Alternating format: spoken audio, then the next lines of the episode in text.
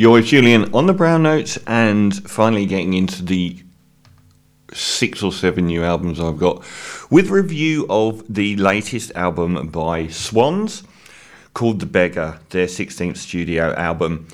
If you don't know anything about Swans, they began at the end of the 70s, led by Michael Gira, who's their only uh, consistent member throughout multiple phases of the band's existence they were a notorious live act and developed a reputation as the loudest band on earth and one that locked the doors to stop the audience fleeing.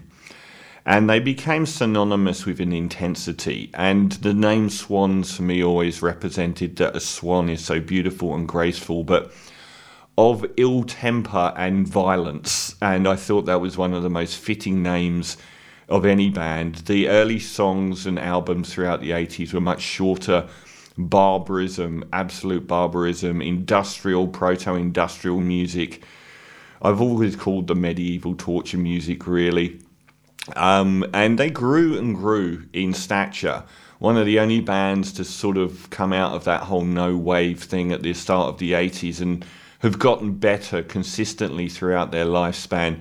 By the 90s, they were delivering these in massive two hour long, two and a half hour long, I think, one album, and went into a hiatus for quite a few years um, before having this second life. Um, and they came back and had one of the best runs of the last decade. Um, I'll just get up the um, the gap between the albums. Um, Gira never stopped making music, So when we have soundtracks to the blind, which I think was two and a half hours, let's have a look.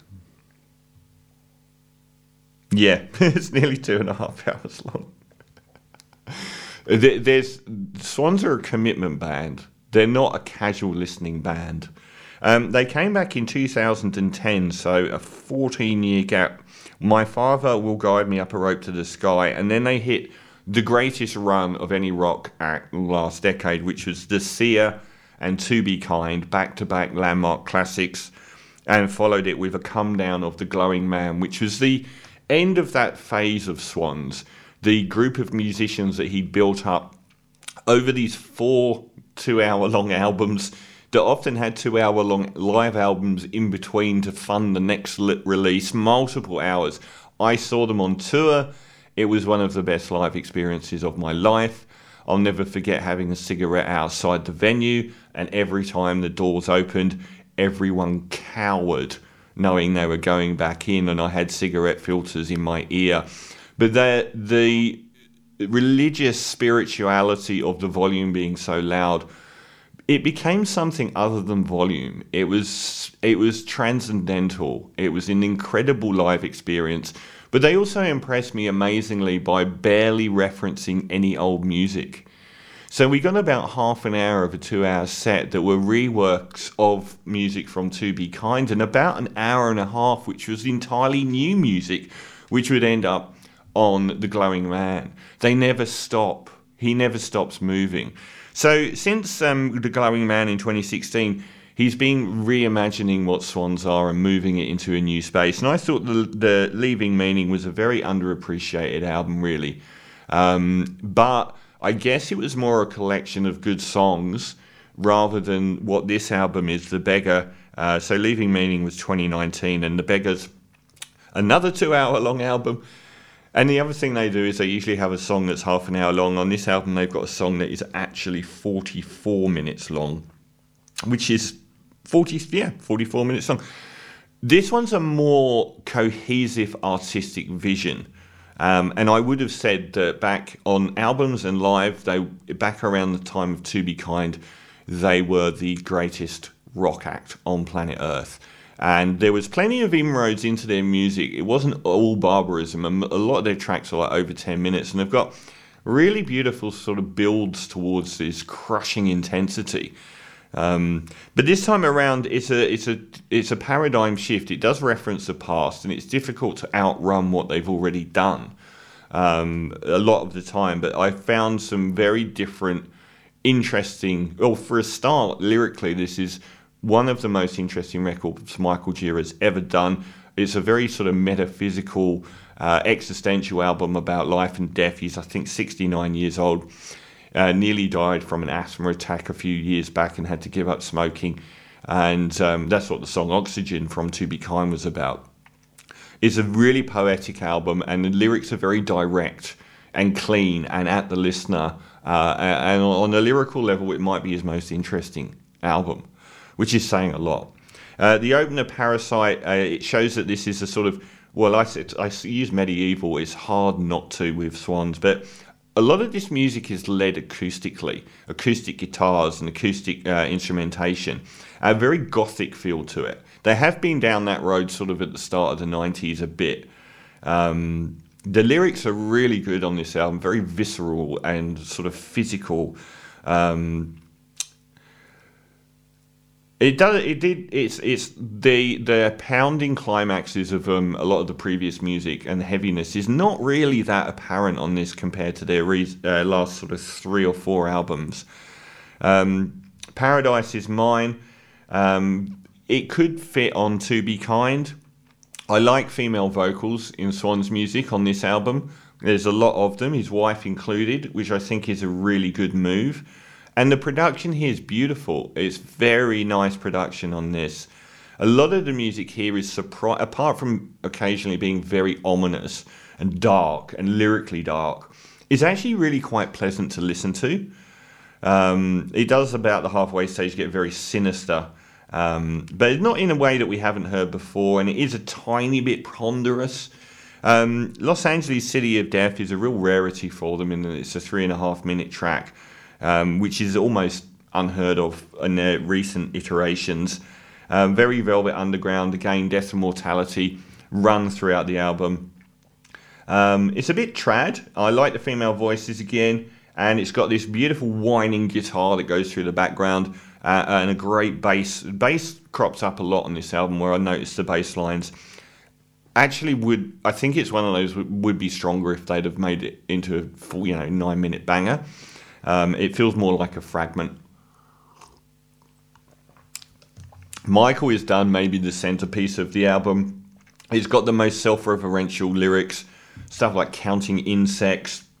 Ben Frost appears on this album, the a guy that's done a, a lot of avant-garde electronic music, and I featured some of his albums on the radio as well, uh, which shows synth lines coming through in a manner that I think is more prominent than I've heard on the, the last few albums and uh, Larry Mullins as well. So Ben Frost's an Aussie, Icelandic Aussie, and Larry Mullins isn't the father of the drummer of U2, but he has this Australian connection too, being a drummer for Nick Cave and the Bad Seeds.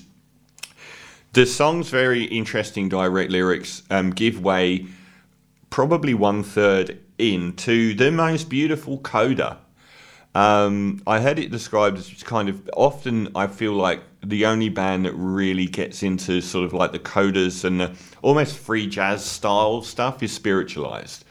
Um, and um, I don't know. I think you know it's almost a bit Brian Eno at times. It is a lovely coda for about six minutes, and Jennifer uh, Gira, his wife, is on there as well.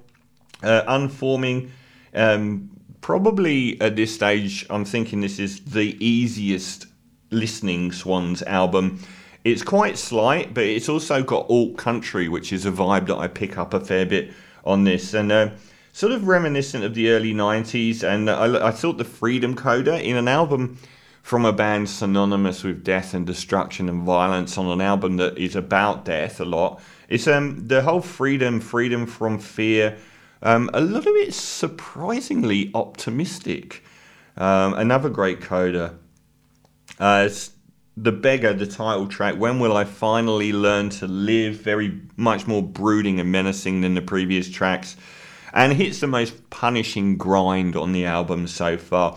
It really is the, the first half of the album, which is a whole album, 70 minute album really does hang together as a coherent artistic statement. And part of me wonders whether it could have been released on its own.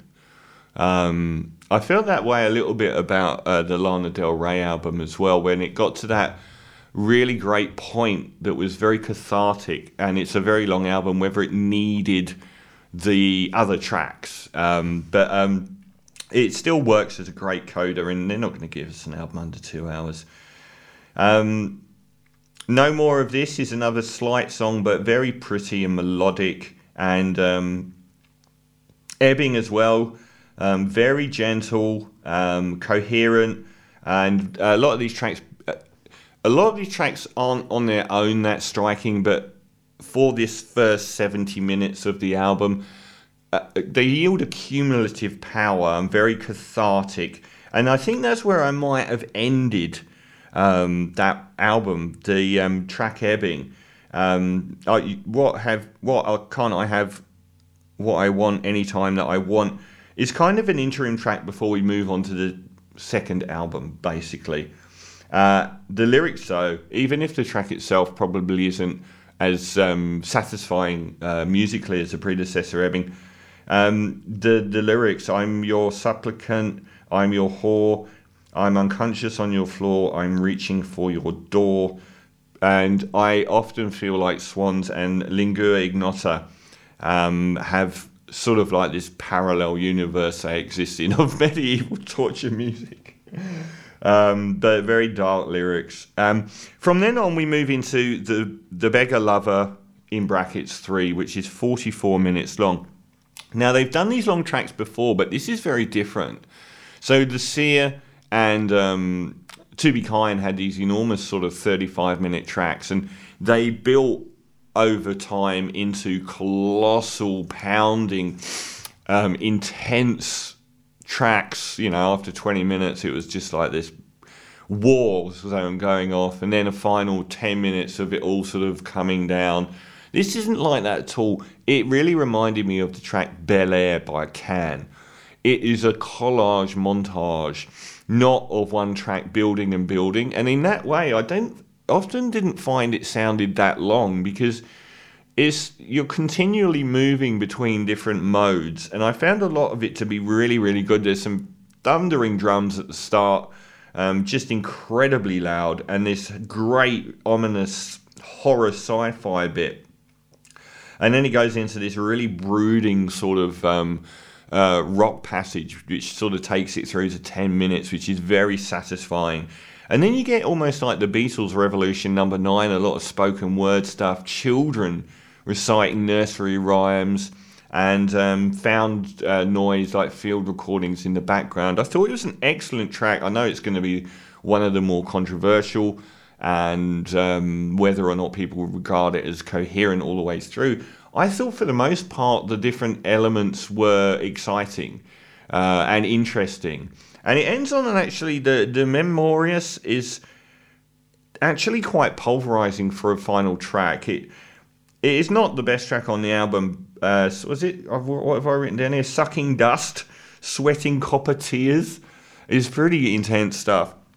Um, it is a fine track again. Um, overall, I thought this was a fine album and the most coherent post Glowing Man reimagining of the band and pointed in a lot of really interesting direction. The voices of children and women and nursery rhymes and meditations on existentialism and the whole coda thing of um, that final track or the the sort of final half of the album were really good. I think I would probably go on their recent run of albums. I'd go The Seer, nine and a half out of ten. To Be Kind, ten out of ten.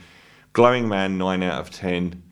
Leaving Meaning, 8 out of 10. And this album, The Beggar, I'm going to go 8.5 out of 10 for the arguably still the greatest or most interesting rock act on earth.